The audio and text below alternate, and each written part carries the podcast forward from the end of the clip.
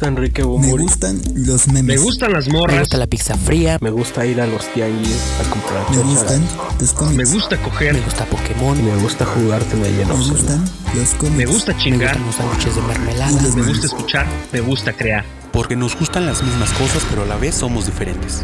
Universos paralelos del otro lado del espejo. Computadora. Radio Pánico. Gustos comunes, personas comunes, ideas extraordinarias.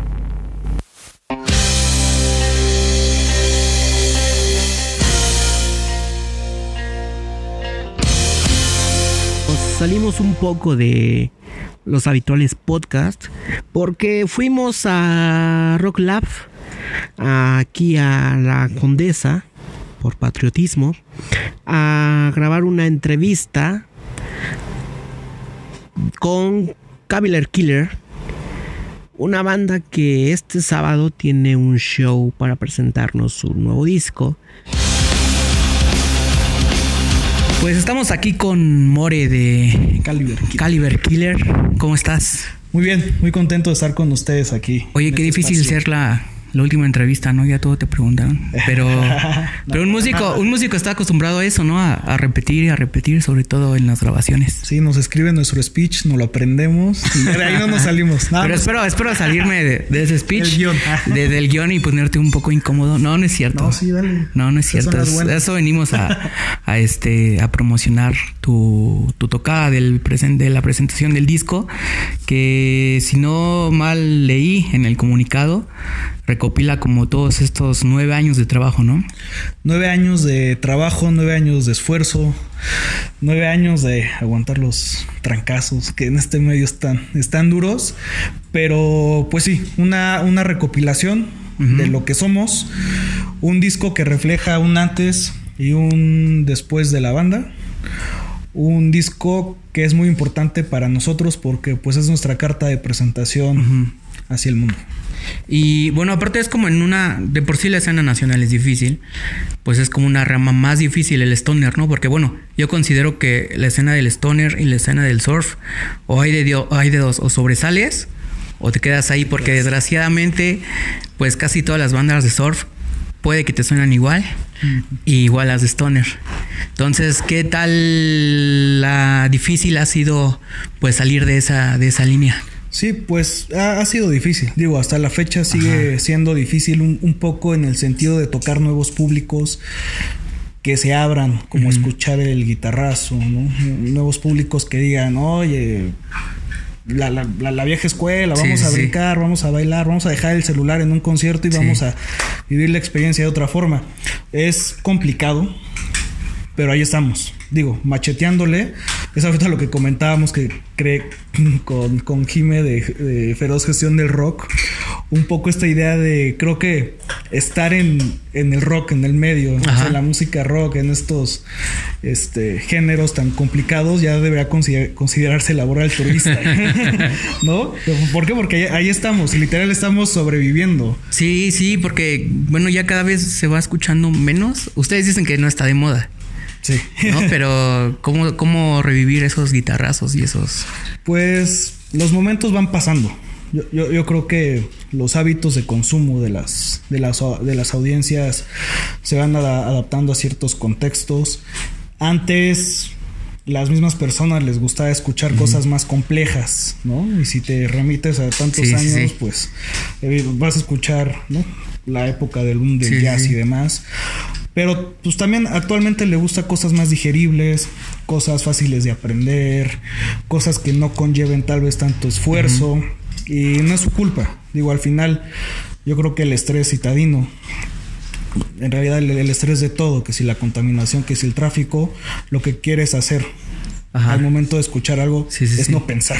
Sí, exacto. es simplemente disfrutar. Entonces, digo, eh, es un momento en el que estamos difícil, pero yo creo que es un momento donde ahí seguimos. Y si, y si seguimos es por algo. O sea, si, si estoy yo haciendo esto y, le gusta a la gente lo que hago y a mí me gusta lo que hago, estoy seguro que habrá cinco más y que dentro de los 40 millones de mexicanos, por lo menos a mil, van a decir, oye, sí me gusta su música. Y creo que esos mil lo podrán pasar a otros mil y como un virus. como- Sí, como y aparte, y aparte lo estás lo están haciendo este pues de la forma viejita, de la vieja escuela, hasta con disco en físico, con CD. Ahorita comentabas que, que sí, ya están en plataformas, pero Sí. lo quieren sacar en físico. Sí, porque, o sea, de entrada nosotros venimos con una idea de la escuela del rock muy arraigada. ¿Por qué? Por todo lo que nos hemos contagiado a lo largo de los años. O sea, tener un disco en físico para nosotros es tener esa parte tangible de lo que estás haciendo. Tener un disco es poder decirle a la gente, mira, existimos.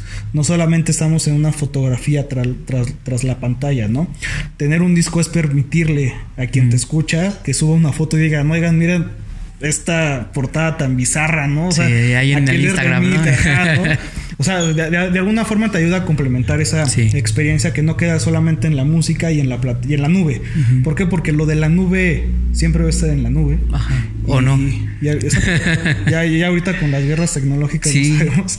Pero bueno, algún día simplemente se puede bajar el switch. Sí, algún día también tiene que morir Spotify, ¿no? Y todo eso. O bajan el switch. Alguien Ajá. dice, oye, ¿sabes qué?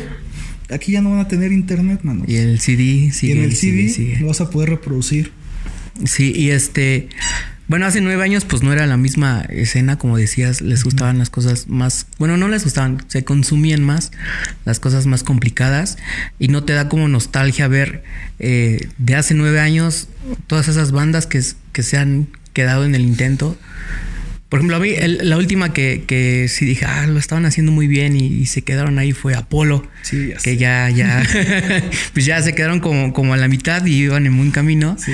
Este, ¿qué te ha hecho reflexionar eso de, Pues, de que se han quedado? De entrada ahí con los Apolo sí, sí nos pusimos muy tristes porque fue, fue una banda que por lo menos a mí me influenció cuando empezaron su movimiento aquí, aquí en México. Recuerdo haber escuchado su primer sencillo Dama del Viento y de ahí los empecé a seguir y me los encontré. Bueno, los fui a ver a Casa del Lago en, en un evento como muy muy íntimo y era una, un- un- o sea, una banda con la que queríamos compartir escenario, ¿no? Era, era una, era una de esas bandas donde, oye, en algún momento quiero tocar con ellos. Sí, no sé cómo. es como formar tu Ajá, y- circulito y de de repente fue como, chin, se fueron. Y así como pasó con ellos, también ha pasado con muchas bandas locales de ahí de, de Xochimilco donde, donde venimos. ¿Por qué?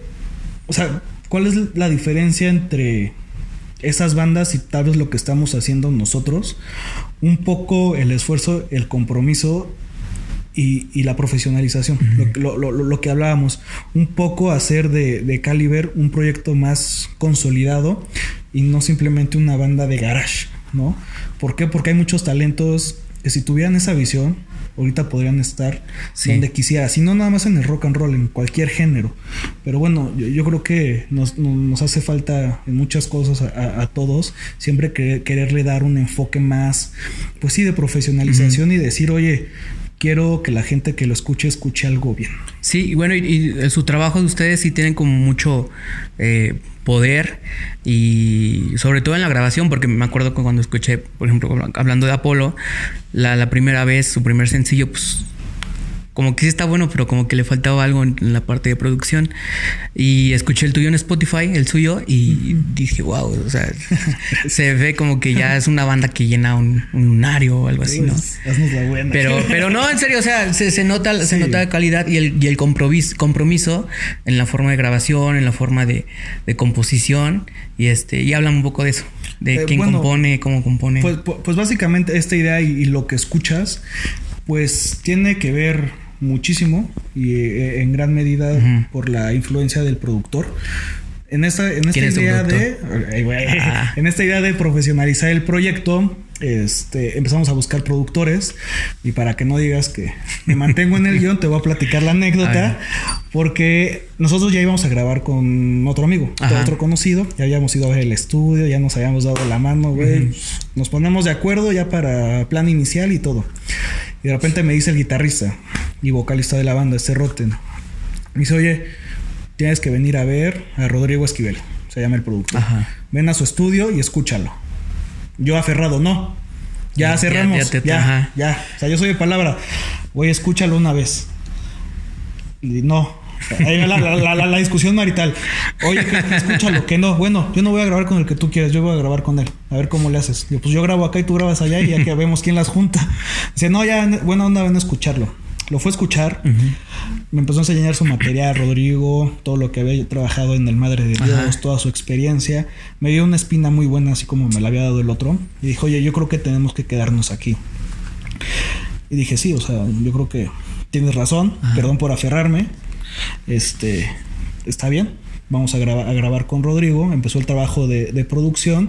Y lo mejor es que hizo una mancuerna muy buena con Roten. Roten es el- la, la- la cabeza de este proyecto. Ajá. O sea, es, es el que compone canciones, el que llega con el riff, el que todos aportamos, pero de, de alguna forma él se involucra muchísimo más en la parte musical. O sea, como músico es muchísimo más completo que, que yo, por ejemplo, que los otros integrantes. Ajá. Hizo una mancuerna muy buena con Rodrigo. Se entendieron muy bien. Yo me entendí muy bien con Rodrigo. Y, y- y- y al final, así fue como se logró el sonido, ¿no? Al momento de estar haciendo las canciones era pelotearla. Oye, ¿cómo te suena? No, muévela aquí. No es que a mí sí me gusta, no, está mal. Escúchalo otra vez. No, mu- muévela acá. Y otra pelea marital. No, sí. Y llegar a ese consenso que al final cuando porque en, en- en ese todo ese tiempo te hartas, Ajá. o sea, te dices ya, bájale ya, ya, estoy harto ya. Paremos ya, si no está el disco no me importa ya. Pero cuando te llega el producto final ah, sí y es como, oye, hicimos esto nosotros. o sea, neta yo grabé esto, le digo, no, dice, no, sí, sí fueron ustedes. Ajá. Felicidades por su trabajo, es como gracias, ¿no? O sea, ¿Por qué? Porque sin esa habilidad de, de, de Rotten componiendo, también trabajando la producción, con ese trabajo de Rodrigo Esquivel, no sonaríamos A lo que a lo suenan. que, a lo, a lo que suena el Ajá. disco y a lo que esperamos escuchen en vivo el 25. Ajá, y, y en vivo es- son, son más duros, más rápidos. Porque luego sí cambia como completamente el sonido, ¿no? Sí, eh, eh, lo, lo que lo que intentamos mantener es que como se escucha en el disco, se escucha en vivo. Me parece que es muy importante. Por lo menos la canción tal cual. ¿Qué cambia en vivo? Intentamos llevar una experiencia muchísimo más completa. En el sentido de te aprovechas de un juego de luces, obviamente tienes mayor interacción con la gente y hacer a las personas protagonistas, o sea, que ellos se vuelvan parte como una extensión de la banda. O sea, un poco en el sentido de yo te pongo la música de fondo y echen desmadre ahí entre ustedes y pónganse a bailar y a brincar, Sí, ¿no? O sea, sí, sí. No me vengas a, a ver a mí, ven a escuchar la música y si me quieres ver de espaldas está bien, pero disfrútalo, porque, por- porque al final es eso, o sea, nosotros vendemos música, nosotros hacemos música, nos gusta dar show, sí, nos gusta que, que- que nos vean, sí, Ajá. pero lo más importante es que el espectador, la persona que está viendo, sienta, Sienta la canción y pueda decir, oye, estamos sintiendo rock and roll otra vez. Bueno, y hablando tanto en vivo, pues ¿cuándo es la, la presentación del disco? Pues ya este sábado 25 de mayo, en la Capilla de los Muertos, muy cerca de Metro Constituyentes, la presentación oficial de Renacido, el primer disco de larga duración de Y ahí lo van a vender en físico todavía, Sí, ¿no? ahí ya lo venderemos en físico, tendremos también algunas playeras. Regalaremos al- algunos y pues evidentemente esto es este pues para todos ustedes, ¿no? Como y- para que la gente nos conozca y diga Y si los "A ver, conoce ya, pues ya. y que- si no, si ya nos conoce, pues que vaya a disfrutar el show de otra, de otra forma. ¿no? y gratis, ¿no? Sí, totalmente gratis, todas las edades, no hay pretexto. No hay pretexto. Y bueno, en todas las redes sociales, como. Como como Caliber, Caliber Killer, este Spotify nos pueden encontrar con el nombre del álbum que es Renacido. Ajá. Tiene ahí un bebecito en la portada. Muy curioso, Está- está- luego, está luego padre, se van a dar padre. cuenta. O también nos pueden encontrar como Caliber Killer. Y tenemos un sitio web que es www.caliberkiller.com. Ahí pueden todos los enlaces a todas las plataformas. Bueno, pues ya saben, todos el sábado a presenciar este disco en físico y en vivo. Y pues nada, síganlos y escúchanlos y nos vemos. Muchas gracias a todos. Pues obviamente no se olviden en darnos follow en Twitter, en Instagram, arroba pánico radio, en buscarnos en Facebook, en nuestra página radiopánico.org y aquí donde están escuchando esto, ya sea en Anchor, en Apple Podcast, en Google Podcast o en Spotify, píquenle igual seguir y dense una vuelta por los pasados podcasts para reírse un rato y pues cada semana estamos sacando nuevo nuevo episodio. Nos vemos.